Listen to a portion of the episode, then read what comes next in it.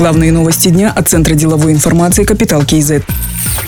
Тенгри Банк вкладывает средства в технологии и создал собственный продукт Тенгри Плюс. Приложение постоянно дополняют новыми функциями. По сути, это карманный банк, говорит заместитель главы банка Денис Кумар. Клиенты могут в режиме реального времени сделать переводы и другие транзакции, оплатить счета, сделать покупки. Можно быстро узнать свои банковские реквизиты. Более 5000 клиентов уже пользуются приложением, и каждую неделю их число увеличивается на 200 человек. Денис Кумар добавил, что банк делает акцент на микро, малые и средние предприятия. Базу клиентов намерены увеличить до 20 тысяч за три года. Розница остается одним из приоритетных направлений.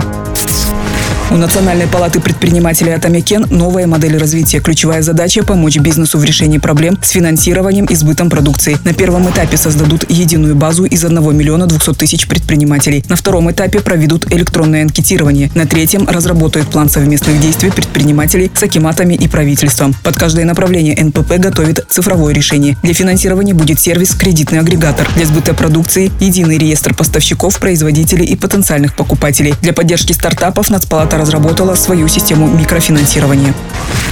В Евразийском экономическом союзе надо реализовать якорные проекты в ключевых секторах экономики. Правительством и Евразийской экономической комиссии рекомендовано определить список проектов. Об этом Нурсултан Назарбаев сказал на заседании Высшего Евразийского экономического совета. Также он отметил, что надо завершить работу по документам, которые обеспечат свободу передвижения товаров, услуг, капитала и рабочей силы. В течение семи лет следует устранить все препятствия во взаимной торговле, добавил президент. Следующее заседание Высшего Евразийского экономического совета пройдет в Астане в мае следующего года. Оно будет приурочено к пятилетию Союза и 25-летию идеи создания экономического союза. Казахстанская компания Greenland Alata уже 7 лет экспортирует свою продукцию. Ежегодно на рынок России поставляет более 7 тысяч тонн томатов и огурцов без генной модификации. Специальная технология позволяет выращивать овощи круглый год. Система электронного контроля за климатом создает несколько зон с различной температурой, влажностью и освещением. На предприятии работают 250 человек. Увеличить объемы поставок помог Казахэкспорт. Были пополнены оборотные средства для закупа семян и удобрений. Появилась возможность поставлять товар клиентам с отсрочкой платежа. Все это дает возможность конкурировать на внешних рынках.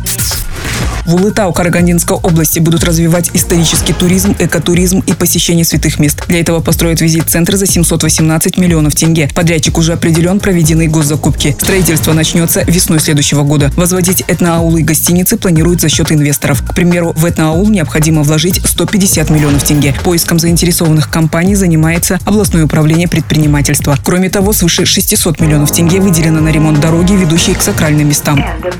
Другие новости об экономике, финансах и бизнес-истории казахстанцев читайте на Капитал Киезет.